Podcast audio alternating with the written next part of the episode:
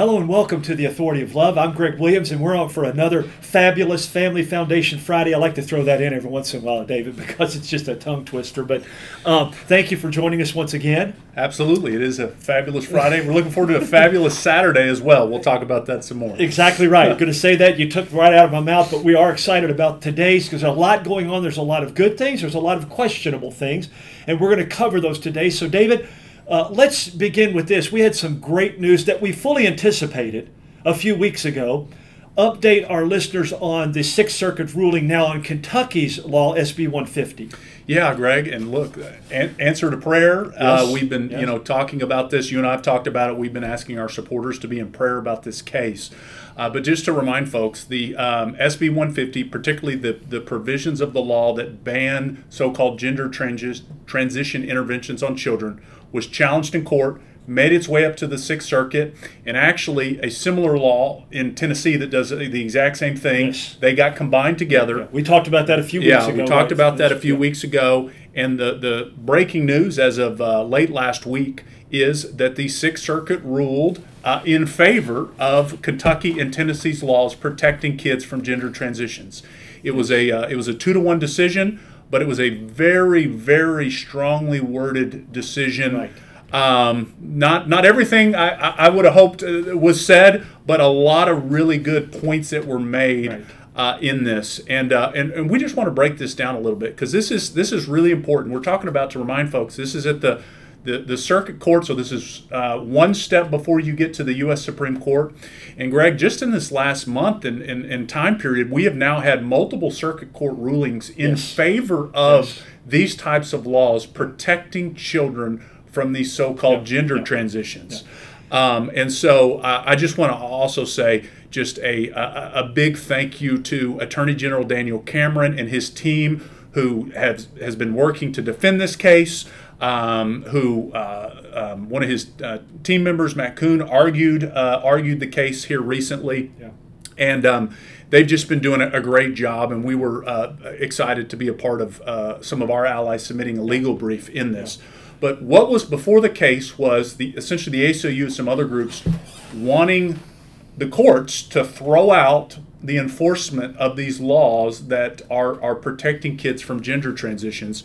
And some Now, of- now, did that yeah, include chemical and surgical? So it, it's a it's a it's a little complicated. My understanding is in Tennessee they challenged the entire portion of the law. So the chemical side of it, the chemical mutilation, as we like to say, Right, yep. puberty blockers, Rightfully cross-sex so. hormones, and I believe in Tennessee they also challenged the The surgical the side? surgical Yes, side. yes. In Kentucky, the ACLU uh, just challenged the chemical side, uh, the chemical side oh, of it. great. Uh, but irrespective, we got a, a, a ruling co- Yes. cover, covering all aspects. And I think there's two things driving this. and I want you to share with Yeah. our listeners. On the front end, the court really gave us some insights on the, the experimental nature. Right. And they saw that from the back end, the, the results that are coming now. Right. Share with our listeners how the court Yeah, and so what, some of the good takeaways from this decision are a very strong, I would almost argue, emphatic Yes, um, yes. um, uh, court decision reaffirming that the legislature, the elected body, the policymakers Right, of the right. state are the ones that have the purview to make these kinds of decisions. And especially when we're talking about, I mean, look, the medical field is regulated like crazy. Yes. So the presumption is always that there's a, there, there's an ability to to regulate medicine. Although we're not even talking about medicine in, in this Right, context, right. Greg, as you know. But even further than that, we're talking about children. So we we recognize, you know, uh, there's even further um, need. And a lot of times we recognize that um, the need to protect kids and to, in some cases, have different sets of rules for kids in medical contexts than we do adults is very well established. Yes. So that was an important principle. Them saying it, the, the court should not be stepping in to override what the duly enacted elected officials of Kentucky and Tennessee have done. But further and the that- background Yeah. supported that. Yes, They, they yeah. made that clear. Right. Yeah. But further than that, they really laid bare um, the um, the reality that that these uh, so-called treatments uh, mutilation of, of children Yes. is experimental at best. And I'm just going to read a, a little bit from, from the opinion. But from the opinion, one, one of the parts of the opinion, Greg, it says administering puberty blockers to uh, prevent pu- pubertal development can cause diminished bone density, infertility, sexual dysfunction.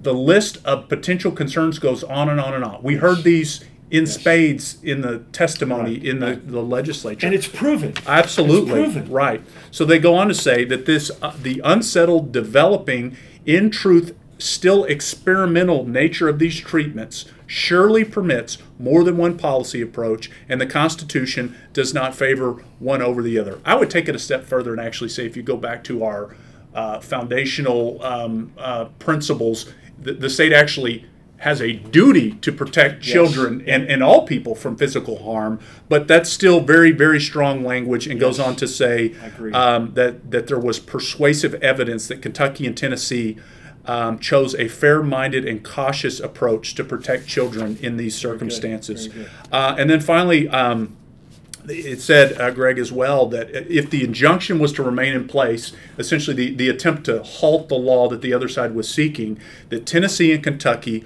would suffer harm from their inability to enforce the will of their legislatures and further the public health considerations undergirding the laws and to avoid health risks Yes. to their children. Now we're back to So- lawlessness, Right. David. So, Th- that's um, what they're pushing for. Right. Right. So they have an agenda, It's a it's a really strong uh, um, decision. Yes. And uh, continuing to build the legal argument uh, that we you know knew, but that uh, that these types of laws protecting kids from Yeah. being experimented upon Yes. are right and just. Well, Um, and in line with that, David, yeah. in line with that, I know they mentioned a little bit because we were talking to Michael Johnson, one of your Yeah. analysts here at Family Foundation, and he said they went back and looked at the research and the studies and what's coming out of this.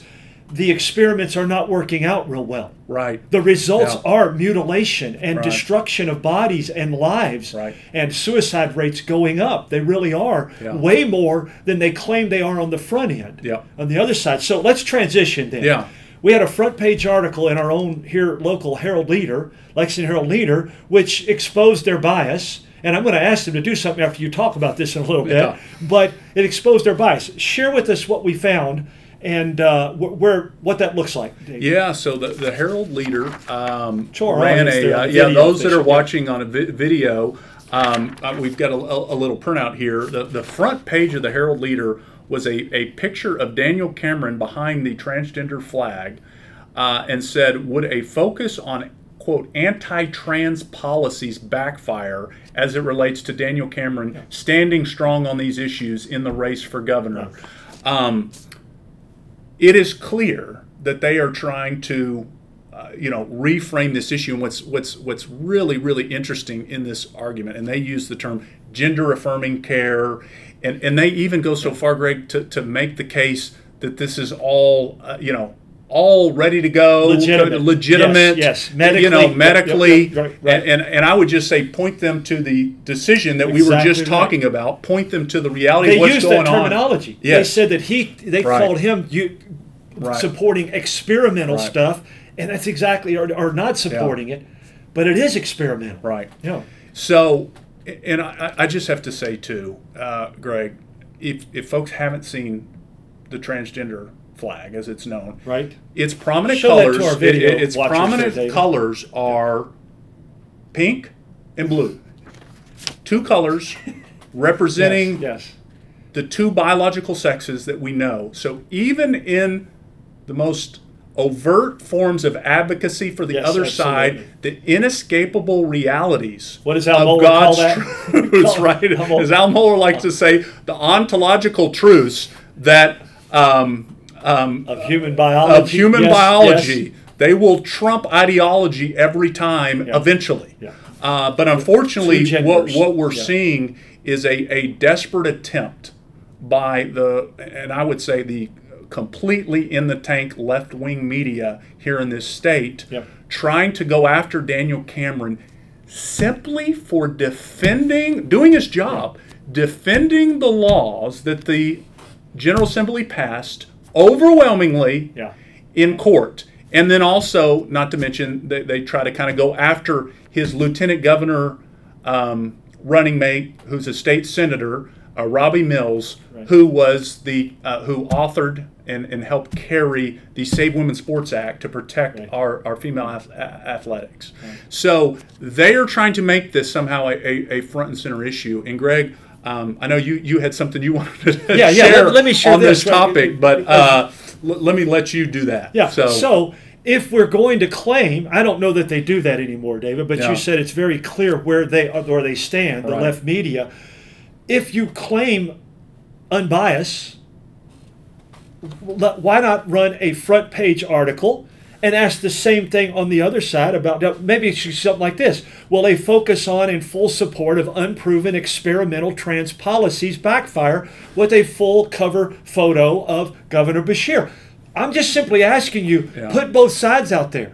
Right. Don't try and dissuade or persuade. Put both sides and let people understand what's going on so that they know. That's what we keep asking them here on our show, Yeah. uh, David, to do. And the Family Foundation of let's see what's really going on out there and let's help voters decide based upon where the two candidates actually stand and all other candidates for that matter.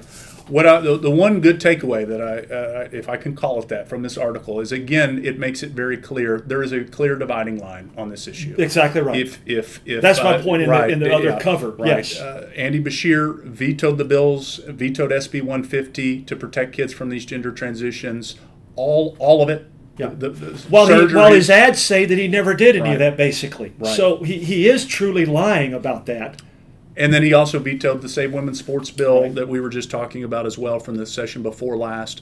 So there is a clear contrast, and you know our heart continues to be Greg. We've talked about it, but our our, our governor's race voter guide, our church friendly voter guide that covers these issues and a host of other issues.